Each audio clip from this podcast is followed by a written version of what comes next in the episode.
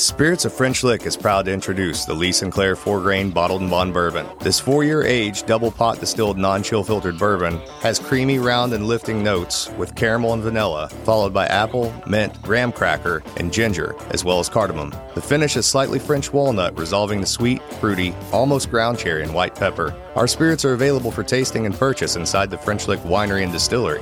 Spirits of French Lick. Respect the grain. Please enjoy responsibly.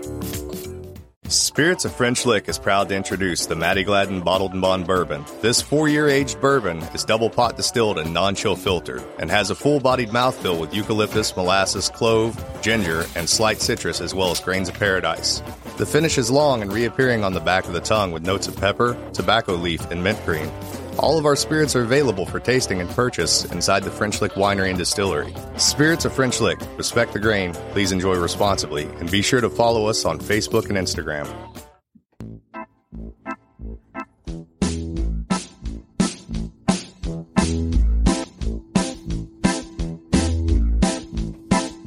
Oh, show me the way to the next whiskey bar. Oh, don't ask why. Oh, don't ask why. Show me the way to the next whiskey bar. Oh, don't ask why. Oh, don't ask why. For if we don't find the next whiskey bar, I tell you we must die. I tell you we must die. I tell you, I tell you, I tell you we must die. Woo! All right. This is a very, very special podcast of the Scotchy Bourbon Boys. Just so you know, we are the Scotchy Bourbon Boys, www.scotchybourbonboys.com, all major podcast formats, YouTube, Instagram, TikTok. That pretty much sums it up. Facebook. And one other one. There's one other. Instagram, Facebook, TikTok, and Twitter. Thank you. All Scotchy Bourbon Boys except Twitter. It's at Scotchy The. Remember, when you go to all these formats, listen, like, comment, and subscribe. We appreciate everything that you do.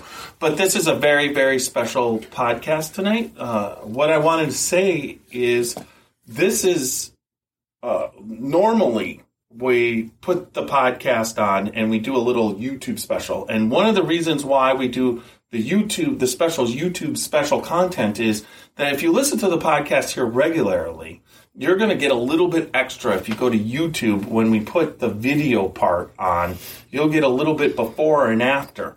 But this podcast is going to be just a little bit different this week because this audio podcast will be unique and the video podcast on YouTube that will go up will be unique. And one of the cool things that happened last Thursday, and it's Tuesday, so it's not even been a week, right? No. We have here today Xavier. Woo! And Roxy. High five. Yes. And myself, Tiny. We have Tiny. Yes. I'm here. Tiny's here. I'm large and in charge. And fucked up as usual. In body and spirit. And it's not because I've been drinking. It is also Roxy and Tiny's 36th wedding anniversary and the anniversary of the year when we met of 38 years. One of the things and when we really cool, we didn't realize that when we met, the day we met, when we finally put two and two together, it took us a while to realize that we met on May 24th, and then 2 years later, because that was a Thursday. And then 2 years later, it was May 24th, exactly to the day that we met. Honey, I got something to clue you in on. You knew it all along. That was like on purpose. It didn't happen by accident? No. Well, to me, I just thought it would be really cool to get married on the anniversary of the day that we met. So. Well, if I could interject, something that's really cool. I ran the whole wedding. 36 years later, you could have clued me in. She waits till we're broadcasting to the world. Yeah. Believe that you didn't realize that. No, I didn't realize it until I just too Well, that light bulb was like flickering for a really long time. But it flickered for. But I just thought that was just a coincidence. Like 5 or 6 years ago, I figured that out. Do I do anything that's a coincidence? There's no such thing as coincidence, is there? No. Yeah, well, let me say something. This is what's really cool is Tiny and Roxy and myself and Mrs. Xavier. We've all been great friends. We're really like family for the last 17 years, going on 18 years, and it's amazing. And it just reminds us that we're old as fuck. Yeah. and what is a coincidence is we got to talking about our. You know, the first year we knew each other and we're hanging out, you know, going to games and getting together, go to dinner, so on and so forth, that, hey, we have an anniversary coming up this weekend. And they said, oh, really? We have an anniversary coming up this weekend. And they said, you know, what's your guys' anniversary? And we said, okay, it's May 26, 1984.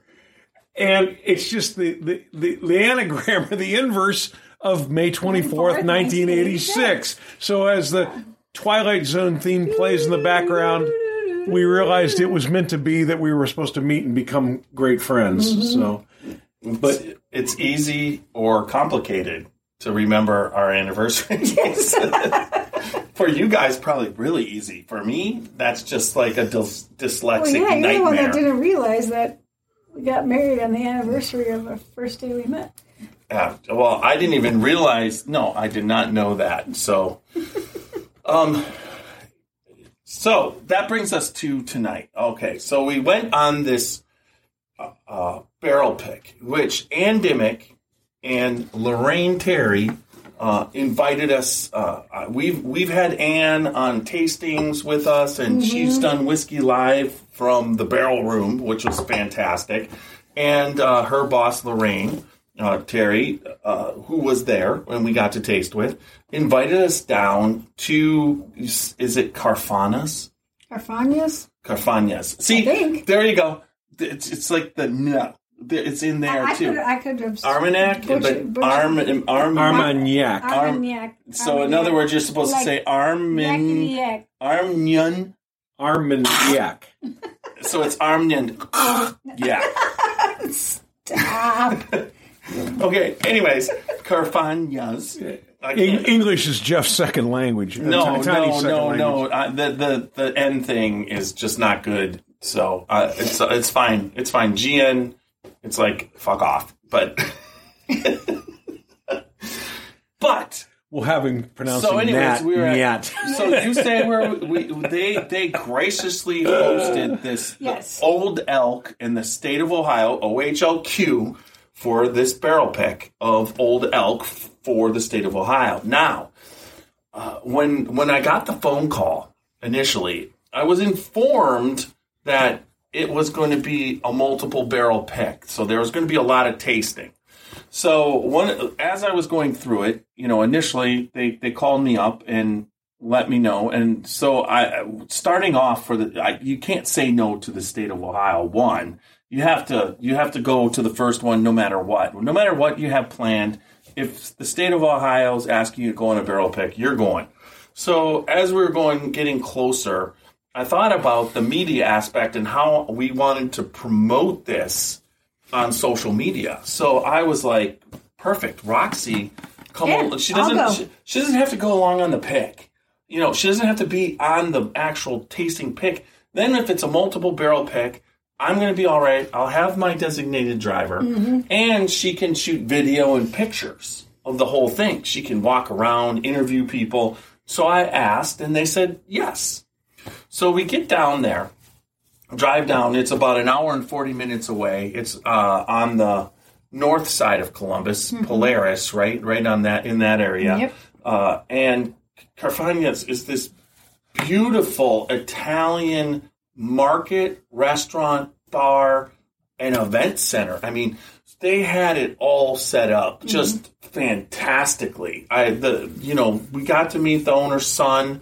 I wish I would have thought through and was able to say their names. There you go. Tiny fucks it up again. There you go. But their place is fantastic. So we get down there. It's supposed to be 3:30. We get down there early, 3 o'clock, right? We show up at 3.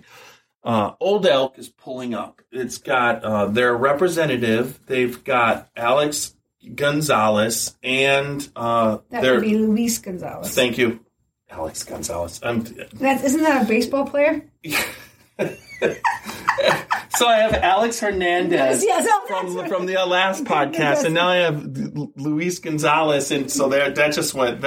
I keep you on track. So don't worry. Luis Gonzalez, I'm sorry, CEO of Old Elk, and then we also had Greg Metze setting up. He's the master distiller of Old Elk, and so they were setting up. So we started talking, waiting for everybody to come up, and little did we know what was about to happen, right? So it's just like Xavier. As we go, if you have questions, I want you to ask questions about this because we experienced it. There was a couple cool things that happened. One, you got to see Old Elk in their glory. I mean, they came, brought samples, and folks, this is not a lie. From 40 different barrels. We have the itinerary. So here, they had, to start off, I'm just going to go through the itinerary. It was... I think you were, leading up in the story to the fact that then they asked me to... Well, I will. Yes. So as we were doing the tasting and everything, as we were there, all of a sudden, they were set up for 16. Mm-hmm. And there was only 10 people there. Yeah, so I was able to... So at one point... Come on, have a seat, taste the bourbon. Right, so... I'm like, wait a minute, now we're missing a designated driver. Well, a designated driver and a media person. Yes. Because now we still got good media. There's no doubt about it. And but here, it was the...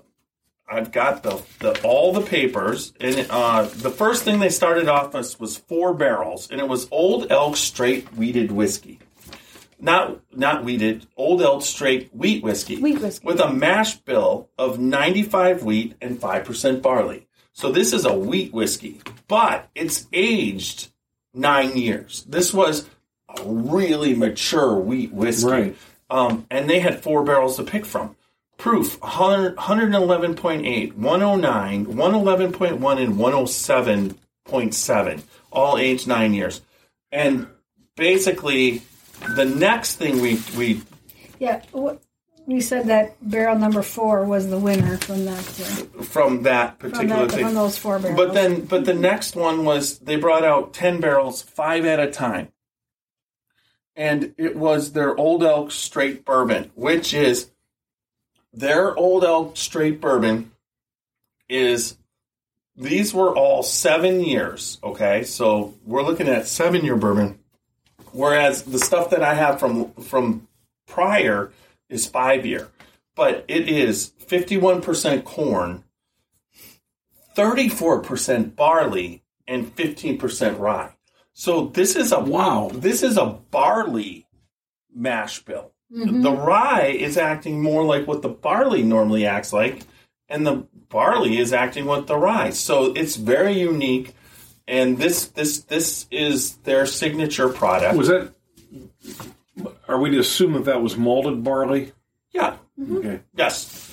And then the next thing they brought out was their Old Elk straight wheated bourbon, which was 51 corn, 45% wheat and 4% barley. So this was their wheated bourbon, and this was aged 7 years too. So we're talking about another 10 barrels. So that's 20 barrels of bourbon that we were going to go through. And then they finished up with their Old Elk Casks Finish Series. And Luis is going to go over that in a couple seconds about what percentage of barrels they were bringing to the state of Ohio to pick from. And how many, but their barrel finished was an Armagnac, and then a sherry finished, and then a port finished, and then a rum finished. And these all were 6 to 7 years old. This was their supreme high-end finished bourbons. And we got to taste all of them. Yeah. And folks, you're in for a treat because I think OHLQ took all of these barrels. Well, they so took they all, but we tossed out. No, I mean for these finished bourbons. These finished. Yeah, yes. All 16 that they had, 4 of each, and they bought all 4 barrels on each of the finished. You're going to be able to find these on the shelves. These were the corn, 51 corn, 34 barley, and the 15 rye. And quite frankly, the 15 rye is there for a little bit of spice. And it did give them a little bit of of spice. So these are the 40 barrels that we had to choose from. 4 of the wheat whiskey, 16 of the finished, and 10 of the wheat bourbon and 10 of the barley bourbon. So those were what was on the docket. So we're just how does that total number of barrels, 40 that you said? How does that rate similar tastings that the state of Ohio has done? Did they comment, was that average? Was that a large amount of barrels, a small amount of barrels? 40 seems like a lot. See, I think it was a larger amount of barrels. It was a large pick, but from what Jim Canepa, who is the superintendent of the Division of Liquor Control in the state of Ohio, who I got to sit next to in honor. It was an honor to sit next to him because he is in control of the barrels they pick and the program they're going. And he's going forward, explain this to everybody, what their whole aspect of what they're trying to do. And with that said, Luis Gonzalez, let's hear from Luis Gonzalez right now. You got this, Roxy. Introduce our CEO, Luis Gonzalez, who put us on the map, essentially, allowed us to be here today. And obviously our master store, Greg Metze, you guys have a piece of me if any questions you guys have. So without further ado, I'll introduce Luis. Good afternoon, everyone. It's great to see you guys. It's great to be back out in the market and in front of people doing the personal deal, the personal tastings. All the virtuals are great. It's always better to be in person. I want to thank the Carfagna family for having us here today. Our partners at Southern Glazers have been phenomenal for us, and the state of Ohio and jobs of Ohio. Ohio is in our top 8 markets in the country, one of the first control states to really kind of get behind us. We never forget those who believed in us from day one. So today we have, our cast finishes here. There's really only 25 to 30 of those casts across the country, and you have 25 or 30% of that here. We have rum cast finishes here. There's only 40 barrels of that. I think you have 4 or 5 of those here for the team. You'll always see that with Old Elk, we never forget those who supported us early and always put the premium things, the highly sought-after things in front of them. One of those things that we talk about a lot at Old Elk is 2 things. One is to whom much is given, much is expected. So how can we really give back and how can we be a better partner? The other thing I didn't even have to say that. Normally I have to say, impress my guests. It really means a lot to us. These type of opportunities really, truly mean a lot. We're only a brand that's about 4 years old in the market. And here in the last 2 years, we've won the Rising Star Award. The last 2 years, the top 25 bourbons in America. We came out as the number 15 wheat whiskey in America, number 9 size medium distillery. And that's only after 3.5, 4 years of being in the market. We wouldn't have done it without you guys and Southern Glazers as a partner and families like our market to support us. So thank you so much. Greg Metze. All right, there you heard from Luis Gonzalez. Luis Gonzalez, he is the CEO of Old Elk. And that kind of gives you what Old Elk was bringing to the table for, for the state of Ohio. I mean, they only got 40 barrels, and they're letting them choose from those finished barrels, 4 barrels. They've only got a certain percentage. So what they are picking up, you know what I mean, and what they're doing as far as, how that's working out was just amazing. When we're sitting there in front of Luis and we're watching video while, we're watching, but, he explained what Old Elk is doing. Now, on this one. All right. So what we got up next is Jim Canepa, and he is about to explain how Old Elk is working into the state of Ohio. So you can cue that one up. Stay with us. We'll be right back. Hey, Bar and Grill fans, it's Jim with Madhouse Bar Talk, where me and my co-hosts sit around and talk about the things going on around Madhouse Bar and Grill in Elyria, Ohio. The whole conversation is unscripted, uncensored, and unedited. Anywhere where you stream podcasts, just remember, Madhouse Bar Talks, baby. So I just want to say thank you to you guys. I love this brand. You guys won me over at the last tasting, and largely it's because of that creativity and innovation and flexibility. We always want to be first at stuff, best at stuff, most creative, innovative at stuff, and it's work. And that your brand falls right in line with our objectives and our plans.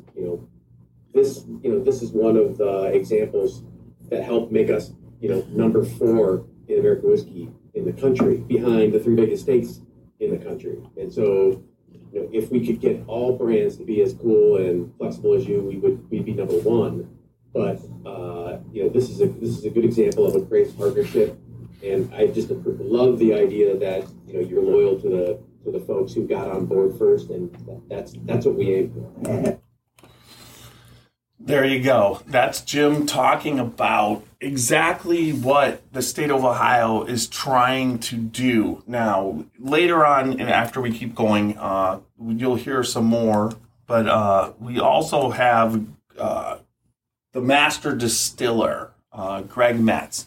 Now, Greg actually started with Seagram's in 1978, and he also started with...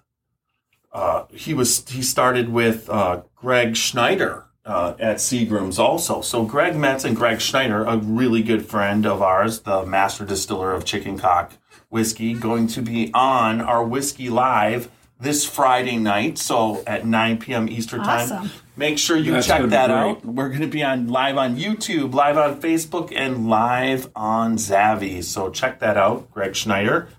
We will be tasting the Island Rooster Rye whiskey. So, but Greg Metze, he started out, but he eventually ended up at MGP, which is in Indiana. And he distilled there for a long time. And then 2017, he brought his talents to Old Elk. So, but he also brought along a lot of bourbon that was aging in Indiana that they had purchased to do this. So when he was working on going to Colorado, setting up a distillery with Luis and the owner of Old Elk, they worked it out that he basically had aging whiskey all ready to go in Indiana and to keep it aging. And so that's how Old Elk started out.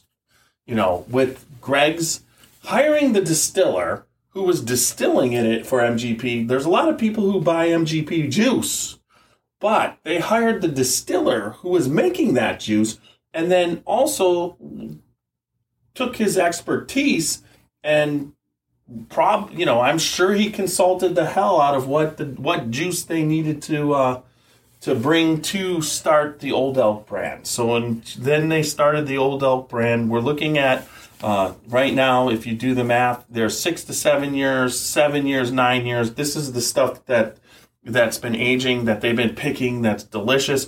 But but it had been distilled by the master distiller, just in a different place. So is there any limit when you're talking the juice? What we're talking basically is the White Dog. This is the hot off the still before it goes into the aging process. That period, that sort of intermediate phase, is there a time limit? Is there an expiration point on that White Dog? No. White Dog is alcohol. It can be used for anything. And it can last for a month or a year, or five years. So the only way that it can turn into bourbon is to put it... Right. But just remember, you could let it sit in a steel container and indefinitely. Basically. Right. And then decide, hey, okay, I'm going to put it into a new... I get that. I was wondering if the time between the drip to putting it in the barrel, if there was any... No, there's no... Is there a known sweet spot in there?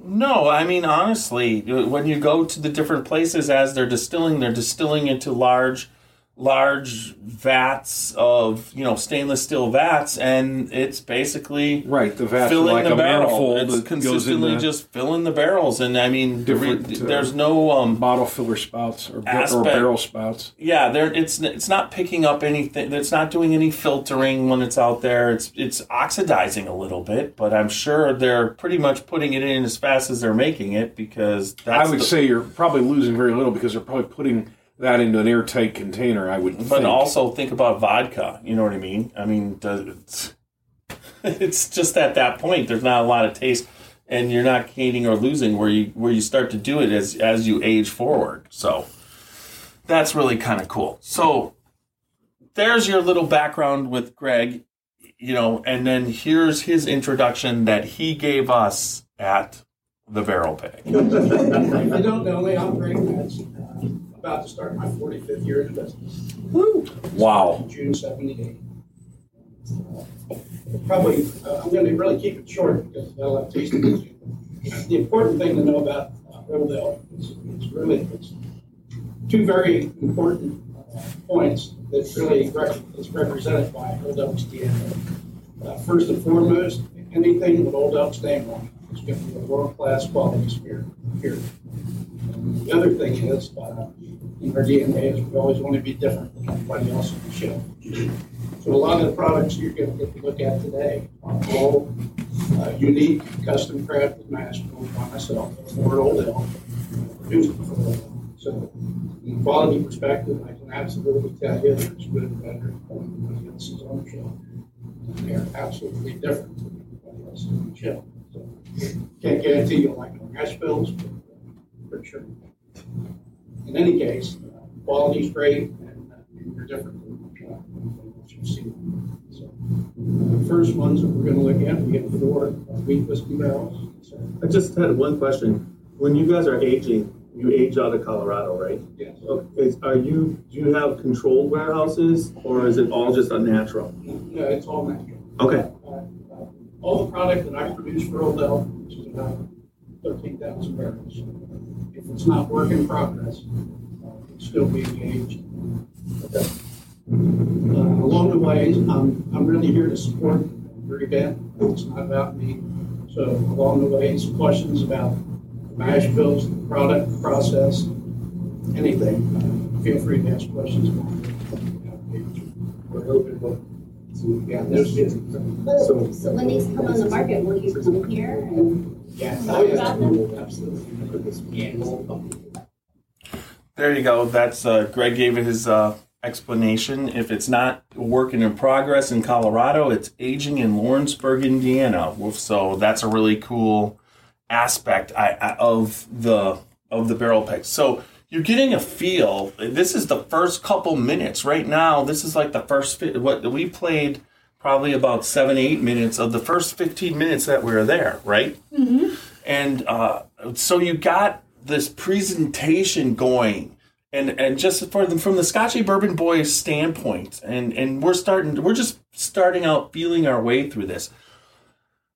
I was a part of in my training doing a barrel pick at Wilderness Trail. Then we did a couple picks. We did one at Luca Mariano and Knob Creek last year, the Knob Creek pick. But Luca Mariano was in the middle of a field where they're going to be with the barrel kind of brought in samples. Now this is a sample pick because all the bottles came in on samples. Because they're from Colorado and they brought everything, all samples from all 40 barrels.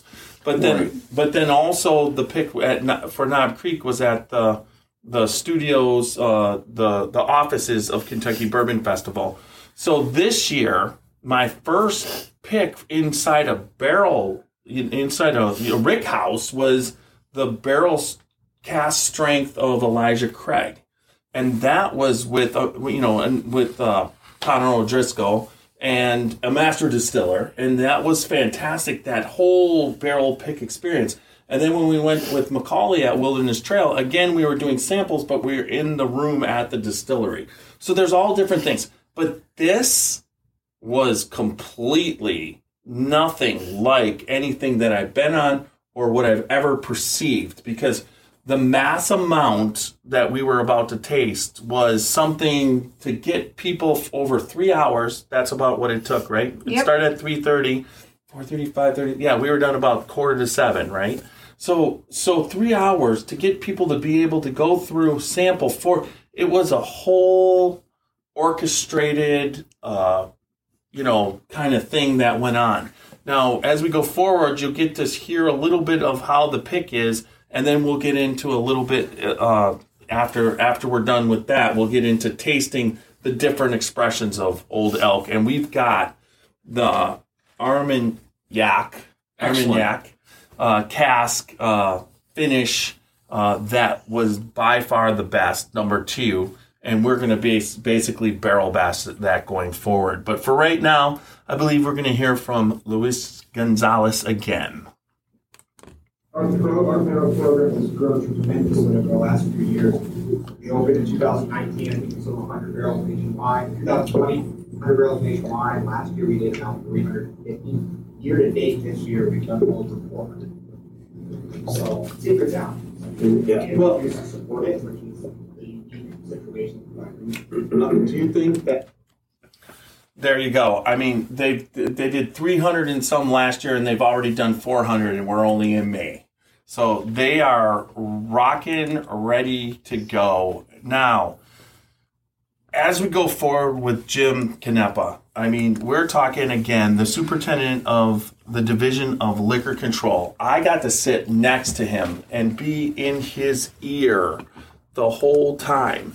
And being in his ear was nothing short of amazing. I was honored to somebody who has, since 2017, basically taken control of the state of Ohio. Now, this is a story I want to tell about Jim because he was on Mash and Drum. That was interesting. He was on Mash and Drum on a live tasting. Why are we dinging? Do you hear that dinging? Okay.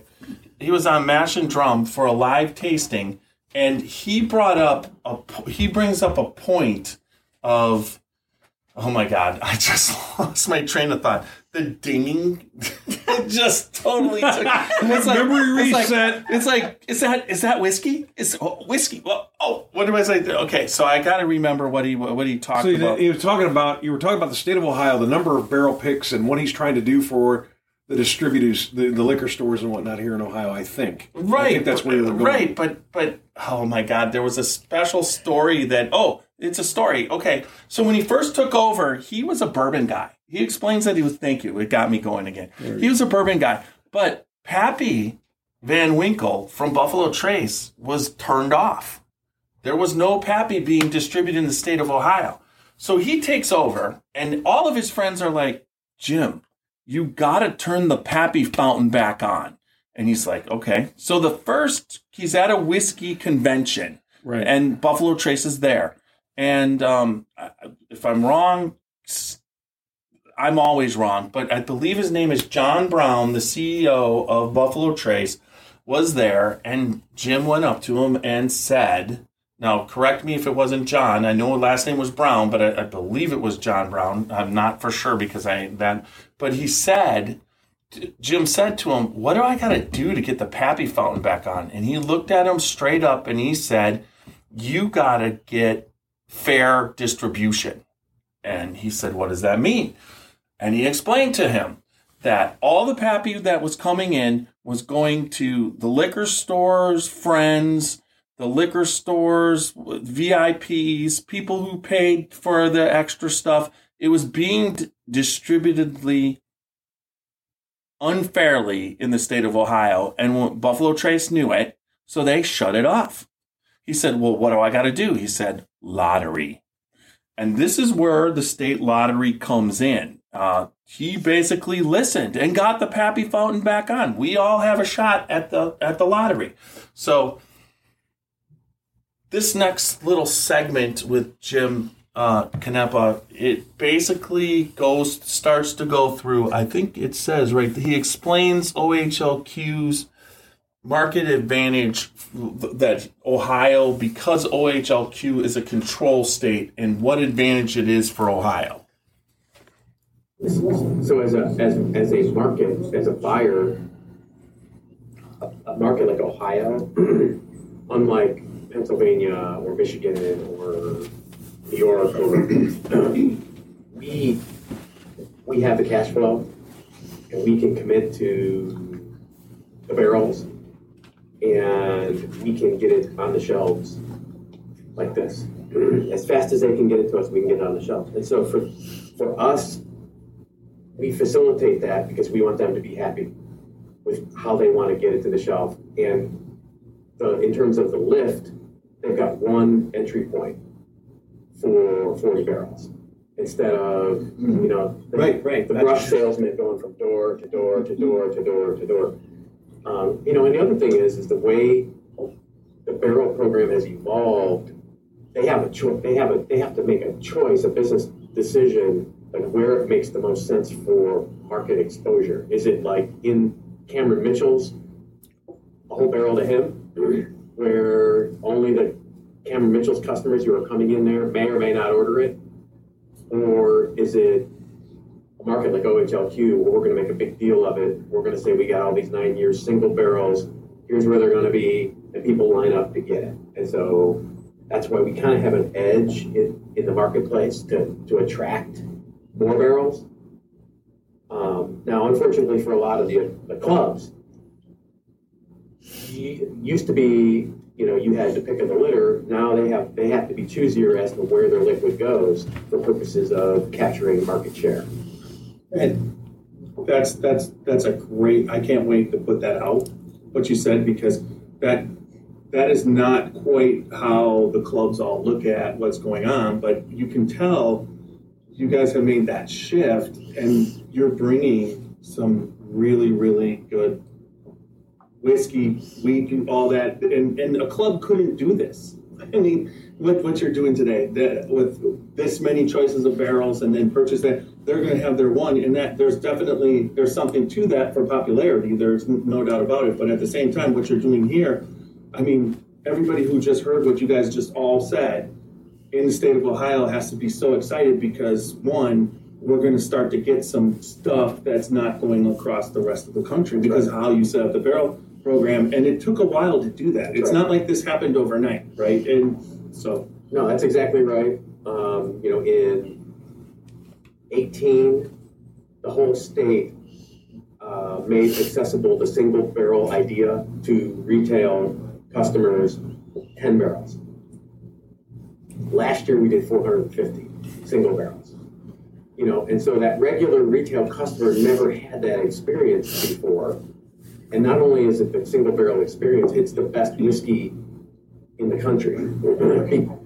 So that is offered in the country because we are a market that the suppliers want to bring to because they're in competition now with the market share. And it's sort of like Pygmalion, it's like, Old Elk just did this, so Maker's Mark is going to try to beat that, or Sazerac's going to try to beat that, or, Whistle Pig is going to try to be more unique than them, which is tough, right? The reason why So there you have it, right? And when we're at the pick, one of the nice things about it was that the Scotchy Bourbon Boys had a voice, and our voices aligned pretty much with what Jim was saying. I mean, the goal is to bring the best whiskey to the state of Ohio, and we have the fourth largest market in the country. Which is phenomenal. Which just, and so what the state of Ohio and what Jim and Ann and Lorraine are all doing to make that happen is amazing. Now, just like anything else in this, when you're doing something, you're changing things and you're setting things up. The people who were taking advantage of the situation in the first part, like when the Pappy got shut off, it was the VIPs and it was the liquor store owner's brother-in-law and whatever. They all had their in and they were mad when they got their out, when they were booted out. So really, I could actually hear that. Oh, sorry. You're wrong. So they got mad that they were booted out. So the same thing with this. The people and the clubs who all had their kind of thing because they did a certain thing to get their alignment, and it's kind of being blown up a little bit, but you can embrace what's happening in Ohio because there is so much. Like, for instance, the Old Forester special pick for OHLQ that last Wednesday, I was in and there it was on the shelf. It was something that we had a shot for. And all of this was explained to me what they're trying to do and how it works. And when you look at that, although things are changing, it's better for the everyday consumer to be able to get this stuff because it's going out on the shelf, it's in lotteries, and there's a certain they're bringing a real good amount of stuff to it, right? Right. So, all right, huge amount. I mean, that I was so excited when he said that. You all heard me what I said in the comments. But now, as we go forward here, this is going to give you a little bit more insight to the actual tasting. Once we got into these 40, these are a couple excerpts of the tasting, and then we'll do the tasting here on the podcast. You know, when we first did when Old Elk first came here, I mean, we have an advantage over an on-prem or a club because we can take risk, you know. So our risk with them was we're the first, you know. So we're like the test guinea pig in terms of the marketplace, and their risk with us was, you know, is this really the place that we want to launch? And so we love taking that risk, especially when the juice is this good, right? You know, and so like I don't care if, you know, all the taters like it or not. I just care that it's good. It's good juice. What's really funny is that Roxy just laughed when he said that, and I thought she laughed just now sitting next to me, but it was actually her laughing on tape. So that was good. So now this little, I think this is the last one, correct? Before we get into So this one should tell you, this gets into just a couple minutes of, or a minute, just a little bit over a minute of how the pick was going down. Let's talk about these four. They're all fantastic. I'll just start by saying number two is just a slam dunk home run. I like two. Yeah. And so, any other thoughts? I mean, the nose. Did you have a styrofoam cup there too, in case you're going to need it? It's got a lot of viscosity. It's got a lot of sweetness to it. But that's just how much more. Wow, two does not drink like the lower proof over one. One definitely has got a smooth. There's a lot of vanilla classic flavors. Where this one, the body on that is boom. You know, there's a lot more. And then that was two. This one has a little bit of pepper. Yeah. And that's a little bit of, that's a Lorraine saying smoky, but that's pepper. Smarty. You just took off whatever you just said with everybody else. He said pepper. It sounded like an actual review. Yeah. Any other favorites here? So there you go. That ba-boom, ba-boom, ba-boom. Okay, so we have our normal every podcast interruption of my wonderful granddaughter.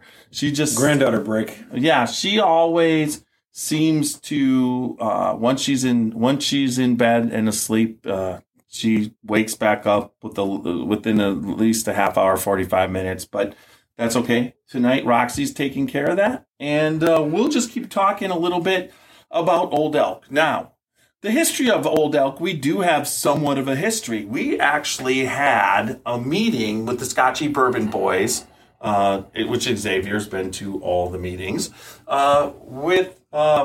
where Old Elk, it was non-Kentucky bourbons that we sampled. And we had a bottle of Old Elk bourbon, and I've got those two samples here, so you've got that. Now, the mash bill, this one here is the blended straight bourbon whiskey. And I believe the mash bill on this particular one, which was a gold winner, I should grab my glasses. They're in here somewhere.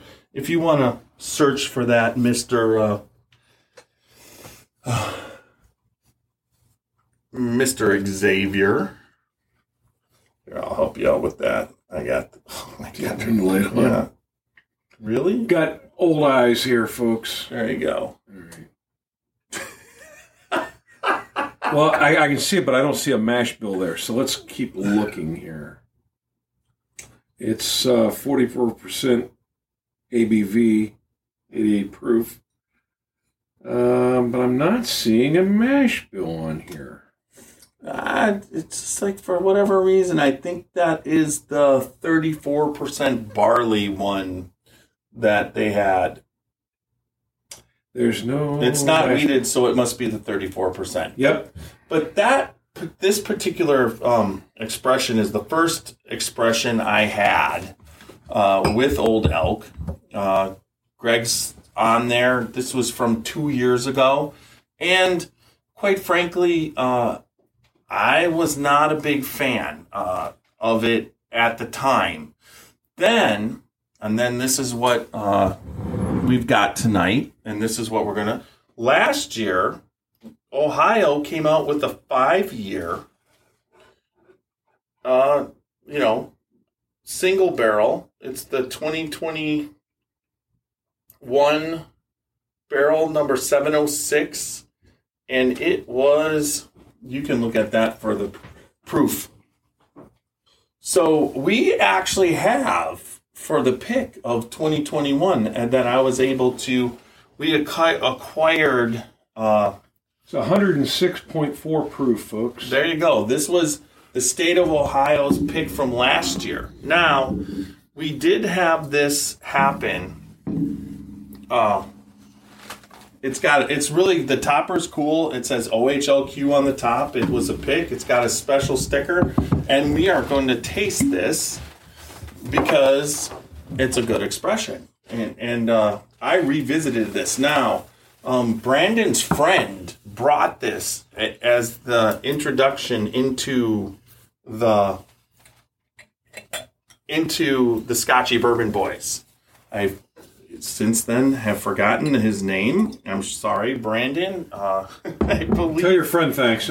Yes, and have him come to another meeting, yes. And that would work out. Have him wear a name tag. And we're referring to Brandon Holmes, who is a good friend of the Scotchy Bourbon Boys. Absolutely. And here we go.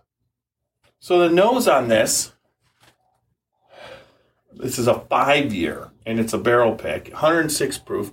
It's similar. Now, it's a sweeter version of Old Elk. Mm-hmm. I mean, what I didn't like about the Old Elk off the regular straight bourbon from 2 years ago was... I didn't like the funk, and Ann and I discussed the funk at the pick, and I even made mention to the people at Old Elk. Initially, I wasn't a fan. Now, this was last year's, and when I revisit this bottle this weekend, it tasted a lot better than what I remember. It's got an interesting nose going on, doesn't mm-hmm. it? Well, we tasted them both up against each other. And so that was very revealing. So when we drank the Old Elk from 2 years ago, and then we drank this OHLQ pick, and then you still recognize the similar base underlying, similarities, but this pick was much sweeter. Had a longer finish. It, whatever you consider or call the funk, didn't exist.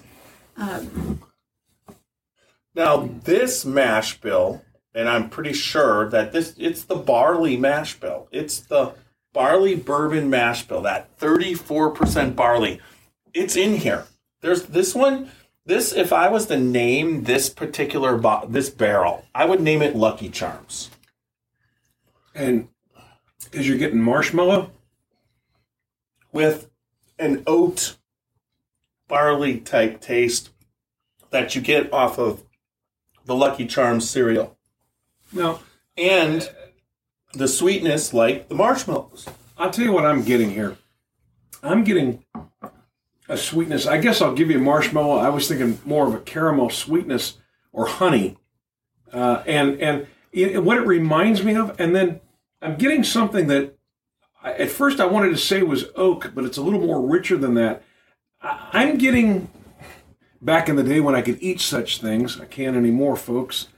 But you can drink it. If you take a Payday candy bar and split it open and smell it and then bite into it, that honey and the roast, the nougat, and the nougat taste and the roasted nut taste. That's what I'm getting off of that. So that's unique because when we were at the tasting this last Thursday, someone did bring up the Payday candy bar. They absolutely did. Yep. Wow. Okay. So how about Honey Nut Cheerios? Yeah, Honey Nut. I would agree with that. As I'm just nosing it, I was just thinking it's got a honey nut. Now there's a honey nut taste there, which is a Payday basically. Yeah. Only Payday has a little bit more of the caramel nougat, mm-hmm. but still, it's so similar. It's my younger self of 4 would have called these Ducky Farms. Yes.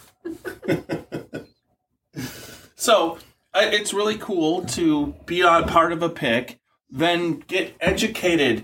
When you become educated, like a lot of times you don't know what you're tasting. So you would call it funk, right? But now that we know from Greg explaining his mash bill, why he did what he does, and what he did with that 15% rye and that, see that bottle there again. That's all you're doing. Sorry. Yeah, and I think I'll reiterate the same thing I said the other day was that the taste and the finish both very similar, but I get this. It's like a sugar cookie. It's like eating a sugar cookie. Like there's that sweetness. Sweetness, yeah. But also that, doughy, like when you're eating sugar cookie dough, like you're not supposed to, but when you do, because it's delicious. And just like Luis was talking about the market and how it's getting bigger, it's because the bourbon and the whiskey keeps maturing to the point. Now, Greg was explaining at one point in this is that they wanted to release something last year, but it just wasn't ready. So they had to wait another year. And yes, they're aging in Indiana, but they're also aging in Colorado. And the aging in Indiana and Colorado are quite different things. One, Colorado's a mile high. Mm-hmm. And, aging in Indiana, you're talking warmer summers and cold winters. But in Colorado, you're talking a lot more winter, a lot more cold, a lot of time not in the barrel, just sitting there aging. Now, people always talk about rapid aging, which is total bullshit because you can't rapid age. You can try and do something to it, but a year is a year. I don't give a fuck what you do. It's like you could do 47 things and age it a year, and it's still a year. It's not rapid aged. There's no such thing as rapid aging. So, You know what? And if you invented a time machine, folks, you should be selling those instead of bourbon. You'll make a lot more money. And it's yes, but at the same time, what it really comes down to is I don't care if it's 7 months, it's 5 years, it's 20 years. If it's ready, it's ready. And that's where a really good master distiller comes in. Now, what we've got next is the finish series. Now, we're going to taste So, in my opinion, initially, and if I remember correctly, I'm going to go through this on the picks of what? In the first four that we picked, I believe initially he took them all.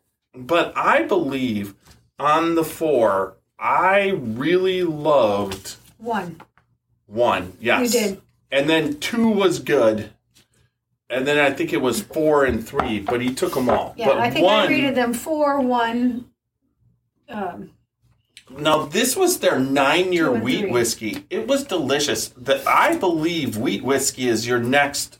Wheat whiskey and American single malt are coming to be the next round of what the distillers are going to be putting out. I mean, this had a 95 wheat, 5 barley. And it was delicious. 9 years, it was just fantastic. There really wasn't a bad one. I guess that's what. But one was up there in my top 3. Yeah, and 4, I believe, in that group was my. Right. My number 1. So then we go to the Old Elk straight bourbon with the barley. You know what we were tasting just now from last year.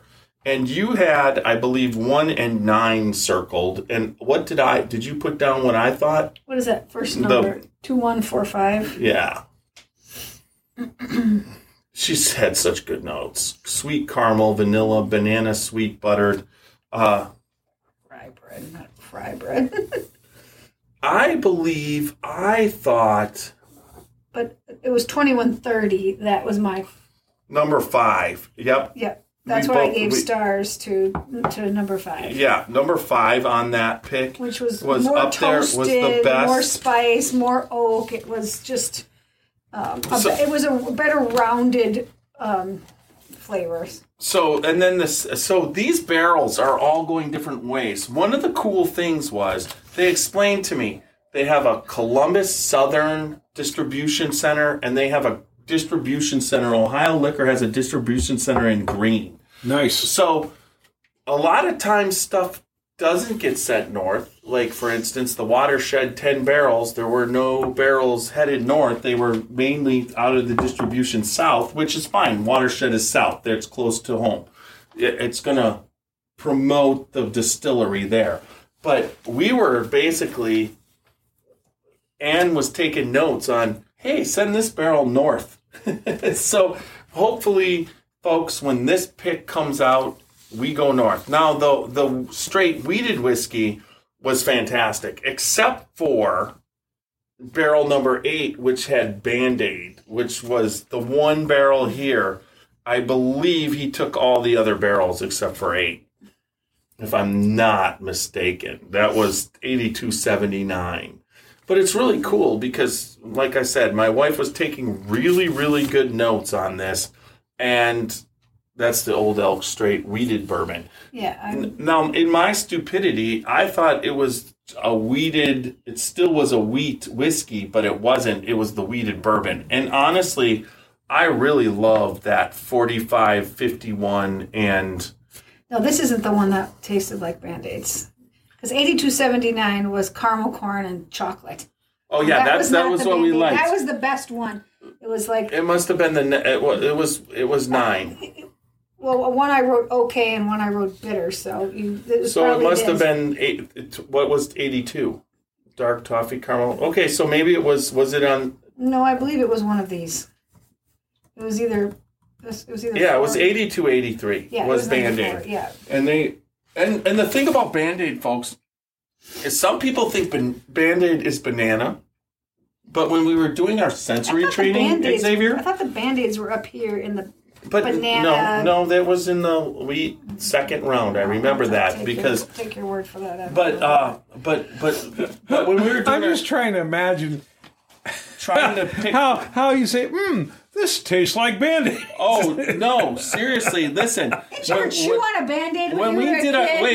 Wait. Or, you got it on your finger, and you just gnaw on it because it's, it's something. Or that smell, the smell of a Band-Aid. It's got to be a Band-Aid brand, too. They really, that's not the clear stuff now.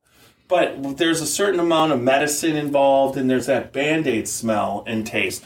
And they explain this quite detailed in our sensory training when we were talking about taste. Some people taste Band-Aid, other people taste nothing, or... I tasted bananas. Other people taste banana. Yeah. So it's a very, very personal thing.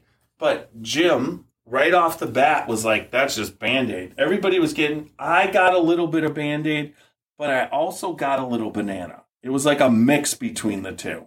So that's where we're at. But now we come to the finished cast series. The beautiful.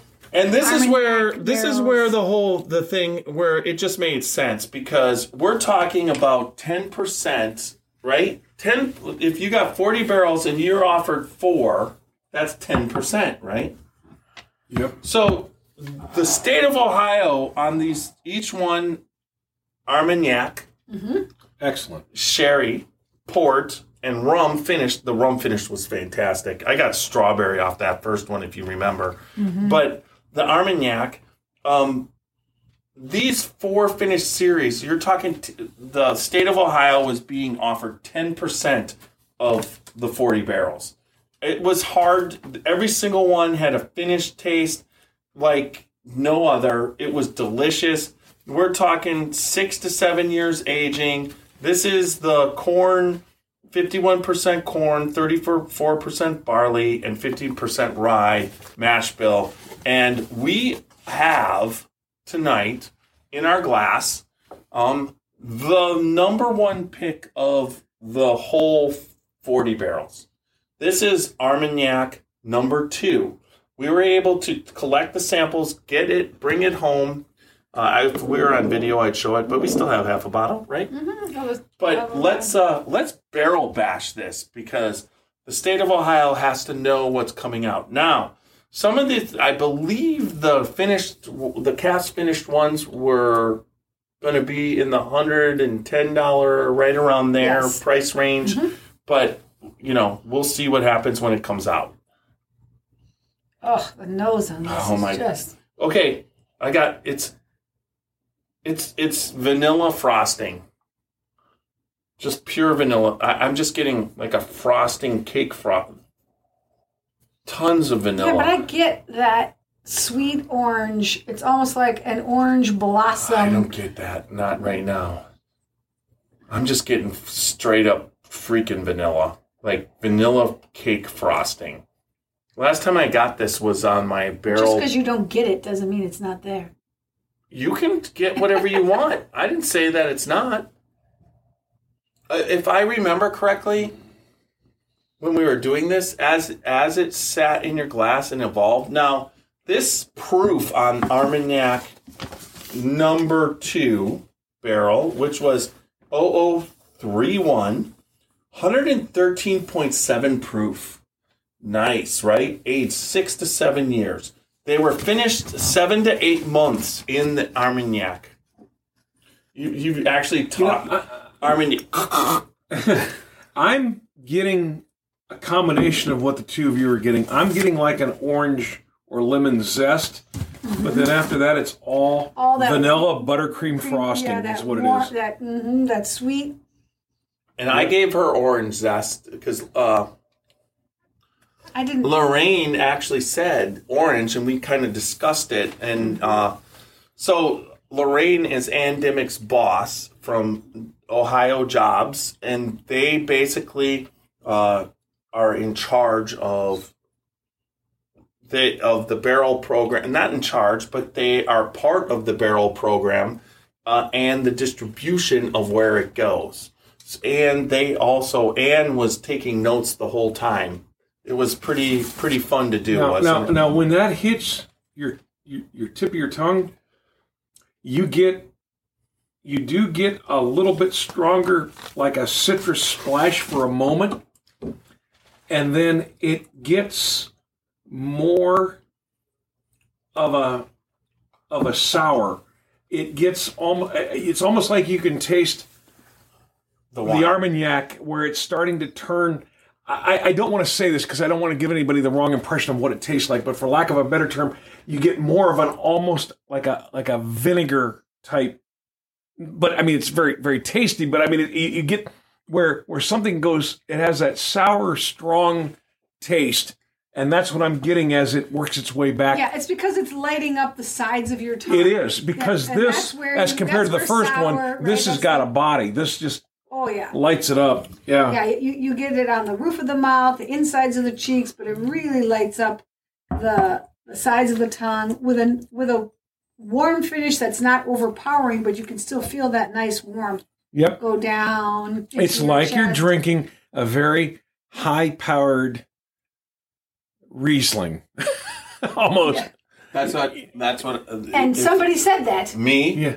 I would say I said it was a Chardonnay for a Chardonnay's drinker's delight. Yes. Yeah, Chardonnay. I guess in between, sure. I wasn't getting quite as bitey as a Chardonnay, but I mean, to my palate, that is. That's why I was thinking like a Riesling, perhaps. I mean, but that's definitely what you get with that, only with a punch to it. I mean, if you have these wine barrel finishes, let's just talk about wine barrel. I mean, Angel's Envy is all in. They don't make a freaking bourbon. No, it's port finished. Yeah. It's everything's finished. Even their ryes are finished. It's just like so. But when you mix this aspect of whiskey, and you've got this high barley mash bill, which is coming through that oaty. That nutty, yeah. The barley taste that's there. There's no doubt that it's there. But then you put that with this Armagnac, and it is like a complicated puzzle that is so big that it's kind of like, it's like a 50,000 piece puzzle. It's that much fulfilling in your mouth, okay?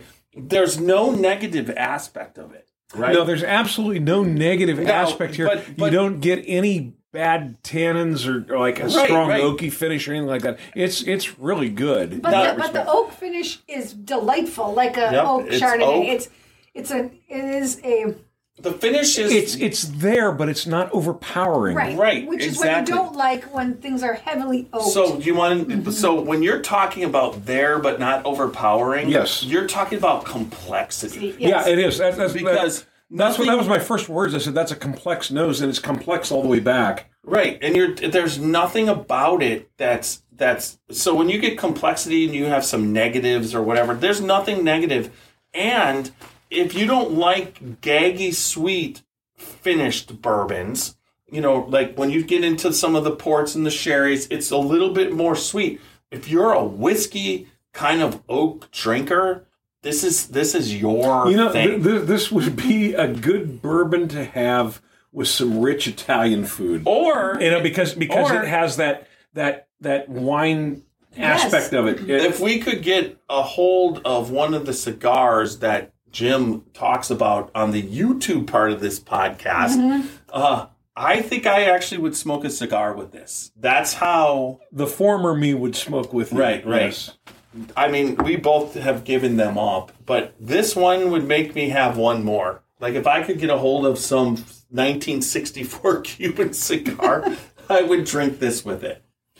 So, I mean, this is let's bash this. This is something that if somebody served you up just a really good lasagna or an Alfredo and you wanted something to complement it with, I think this would nail it. Yeah, now pay attention to the finish because it's so good. Now it's on the back of your tongue. Now it's kind of spread out to the back of your tongue and on the roof of the mouth. And it's freaking weird. And it's going up into your nasal passages with this warm.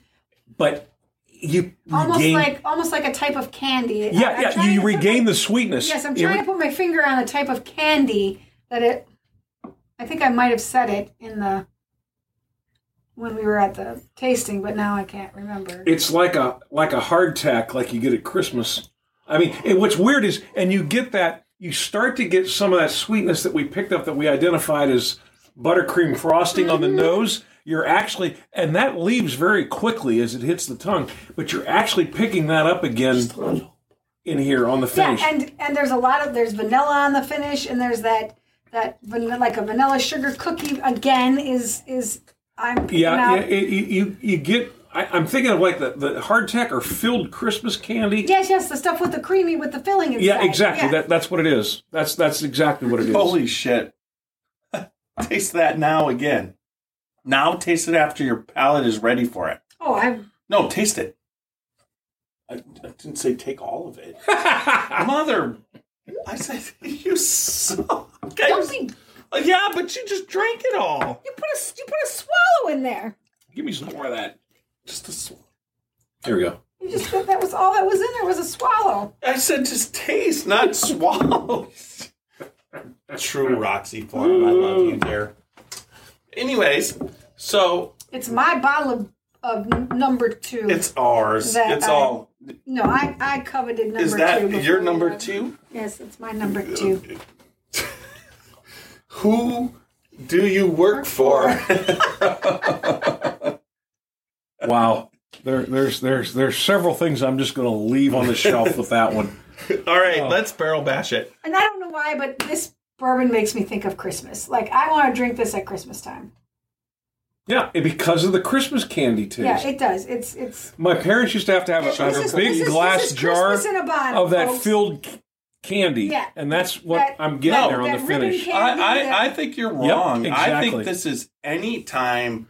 Please let me be lucky enough to buy a bottle of this.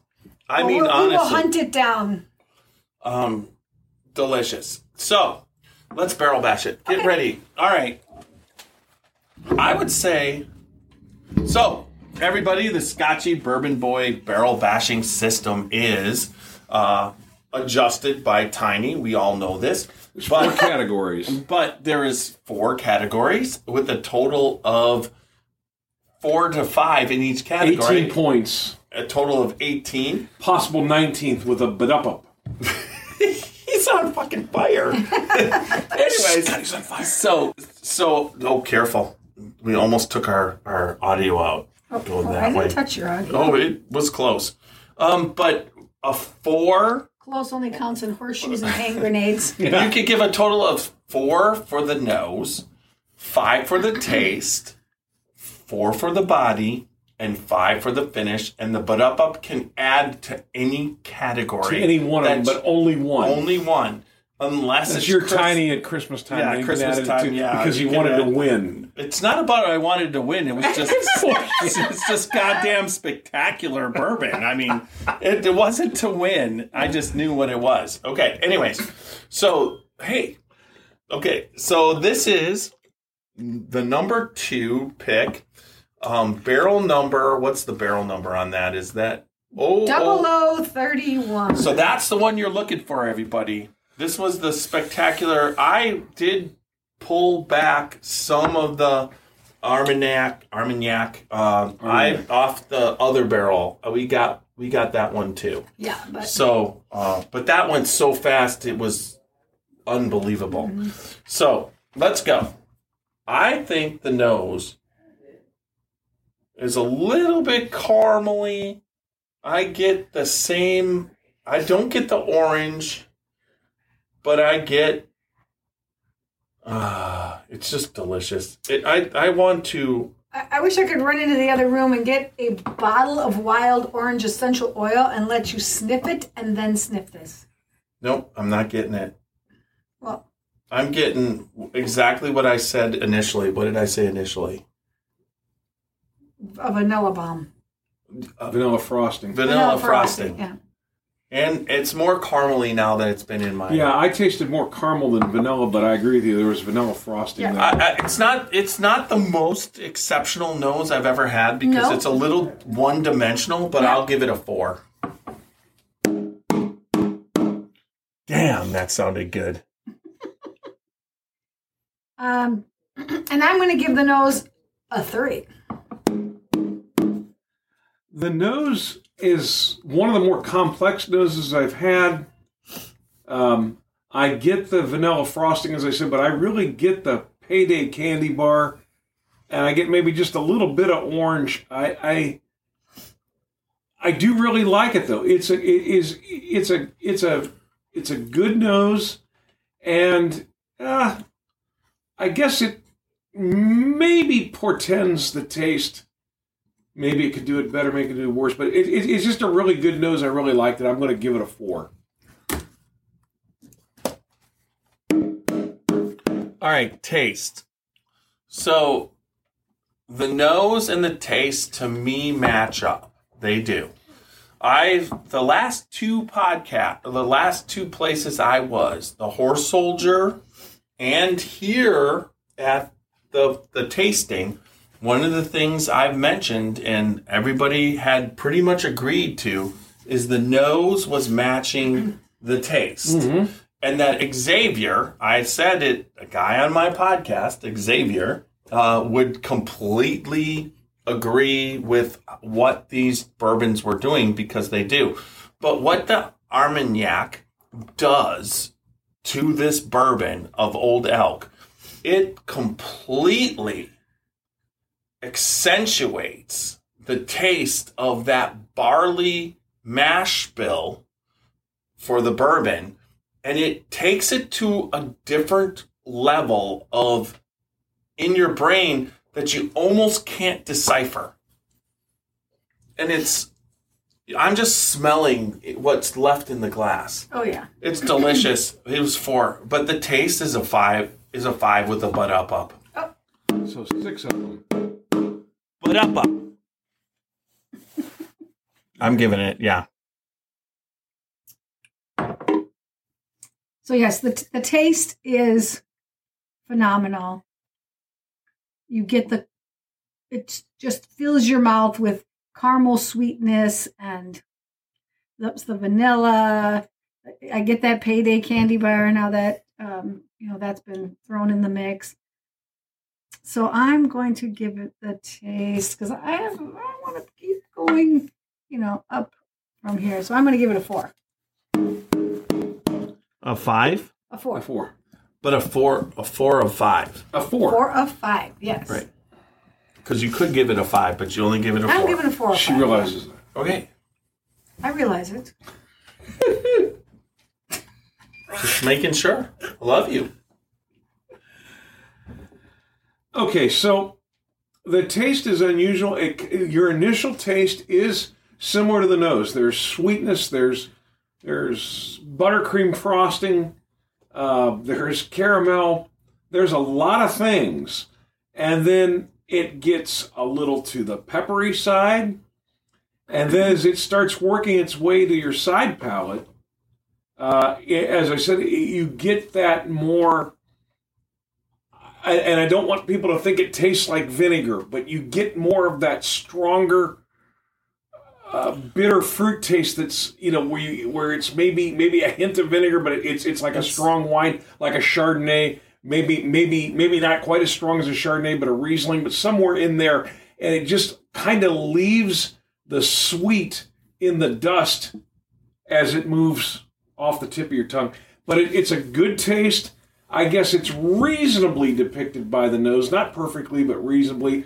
We'll give it a 4 as well. All right, body. So it's not the biggest body, but it's funny because it does. It is a complex aspect where all the taste fills your cheeks under your tongue like normal, but if like a big huge bodied barrel strength. Kentucky bourbon would do that. It would do it at a level of 10.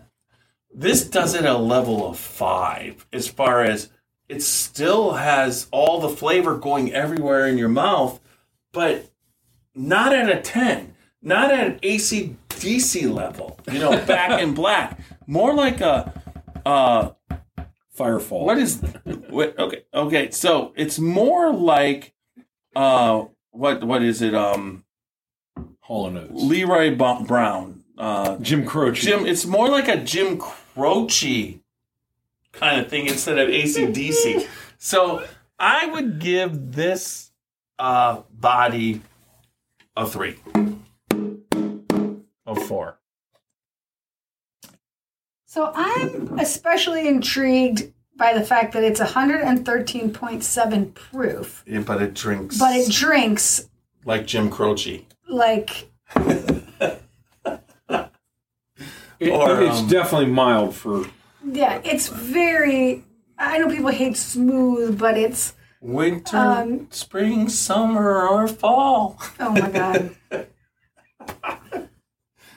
Come on. That wasn't Jim Croce. That was James Taylor. We went to Jim Croce and James Taylor. Okay. That was Joe Crocker. Joe Cocker. Yeah. You said Crocker. Or Joe Camel. Joe Camel. Yeah. I like the way that it... You got a friend. Oh my God. Rapidly hits the sides of your tongue and then sort of spreads out like Bill mentioned, but it's on the roof of your mouth. It's very unique. So as like Jeff said, it's maybe not the biggest body of any bourbon, but big body isn't always as enjoyable if it's just so overpowering. But the uniqueness of the way this body works will means I'm going to give it a 4. Okay. A 4. I'll tell you what, without getting this verbose the last time, but I've got a very pleasant taste. Like I've just drank some fresh squeezed lemonade at the county fair or a good Jolly Rancher sour lemon on the side of my mouth. It does, to me, it really does light up the inside of your mouth. The body, like everything else I've rated on this bourbon, gets a 4. It's not the strongest, but it's really good. It's appropriate for the task. So afterwards, me and Xavier are going to have the port finish because it's or sherry of one of your choice just to finish up. But the finish on this, if I went to bed in a half hour, I would still have this pleasant taste. Yes, you would. It is long and long and long. So I give the finish a 5. It's so pleasant what's happening right now. And I haven't had anything in like 3-4 minutes. So the finish is like Christmas in my mouth. So I'm going to give it a 5 and a ba-da-bup. Wow. Ba-da-bup. That's the first time Roxy's ever given something... But up, extra credit. Yep, I think. And it's all based off her butt. What? The butt up comes from your butt. Oh right. Oh yes. Okay. The story of the butt up. Yeah, yes. It is evolved. So there you go. And so there are some people that are scratching their head right now. So, anybody who's got off the rails somehow. No, that's not off the rails. Anybody who's a true Scotchy Bourbon Boy fan knows where the butt up comes from. Mm-hmm. On the deck of the summer cottage. Yep. So this finish, when we first hit it, I had the Christmas candy sensation. We talked about that in depth. It did remind me very much of the filled candy, but that was more of an up taste, like up in the back of your throat and up into your nasal passages. What's down in the throat is more... like I say, I drank some very good fresh squeezed lemonade at the county fair, and it stays with you. It's not overly warm, which really is kind of amazing for, as Roxy was saying, because of the proof of this stuff. And, we also, totally absent was any ethanol. Oh, completely absent. And delicious. So to make, without getting more verbose and putting everybody to sleep, let's call it a 4 on the finish as well for me. So we have 18, 17, and 16 for a 17 out of 18, folks. That's phenomenal. When this hits OHLQ and this is barrel number 0031. This is the one. We asked for this to come north. So if you're in the Ohio area, but this is an Ohio pick. If you're in the Cleveland area. If you're in the Cleveland, northeastern Ohio. It's green. Yeah. Green is our area in the northern part of, yes. So we're going to, I gave you a little bit of the sherry cask finish. This goes in a different direction. There's no doubt about it. Oh, yeah. Way more vanilla. This is. We just opened a box of Cracker Jacks with this. Yeah, there's some really good stuff going on with the sherry. The rum cask was fantastic. Yep. So to finalize everything, I think we gave everybody a really good podcast on the direction of Ohio liquor, what Jim and Ann and Lorraine are doing down there to bring delicious bourbon to everybody. All the picks that happen aren't with every... There's different teams. There's different people with different palates.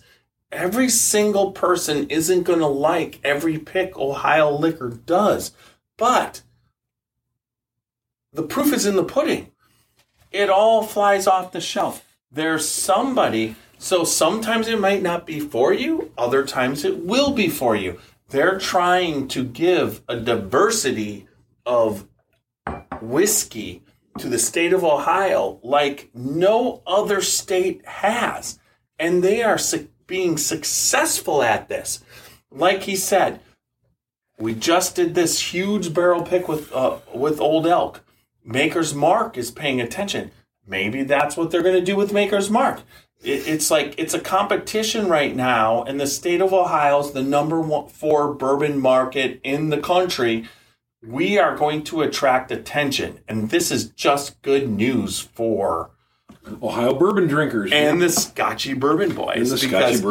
Because thank you to Jim, Ann, Lorraine, Greg, and Luis for having us part of your wonderful barrel pick. Hopefully there's a lot more in the future. And I'm sorry I couldn't be down there with them, folks. I would love to meet you, ladies and gentlemen. Well, in the future, you're going to be making, as this keeps going, at one point, we're going to have more and more people coming and filling in and doing things. It's a wonderful... place that the Scotchy Bourbon Boys have been put in. We're helping pick for the Kentucky Bourbon Festival.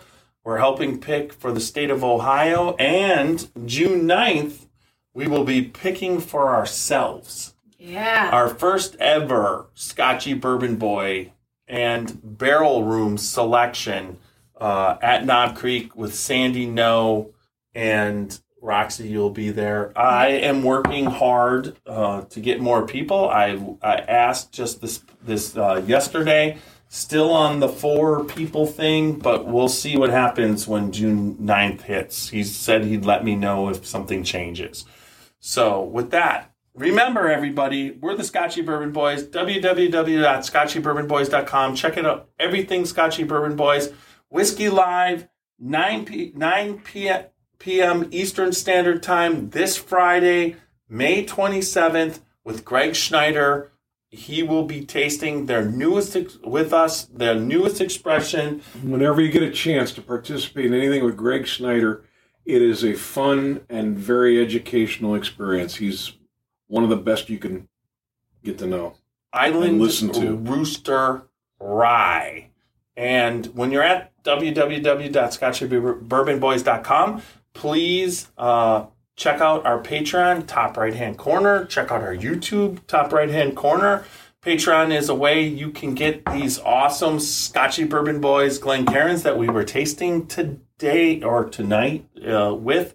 Remember, if you yourself want personalized Scotchy Bourbon Boys Glencairns, Martin Duffy is your North American Glencairn glass representative. Check him out. Shout out to Randy Prassi. Remember, Kentucky Bourbon Festival is going to be coming. Tickets are still on sale for September 16th through 19th. And then also, remember, June 10th and 11th, the barbecue, the Kentucky Bourbon Festival barbecue competition that's happening at the Log Still Distillery. Check that out. Tickets are reasonable, and it's a family event with lots of entertainment. You'd be able to check out that new Log Still campus and their event center.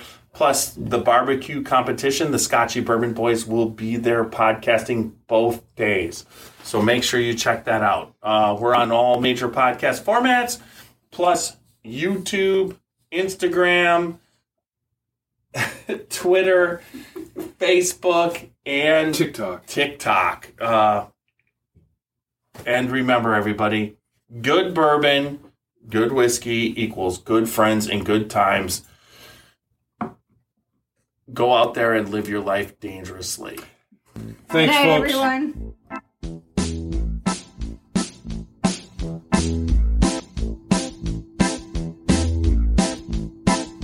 Oh, show me the way to the next whiskey bar. Oh, don't ask why. Oh, don't ask why. Show me the way to the next whiskey bar. Oh, don't ask why. Oh, don't ask why. For if we don't find the next whiskey bar, I tell you we must die. I tell you we must die. I tell you, I tell you, I tell you we must die.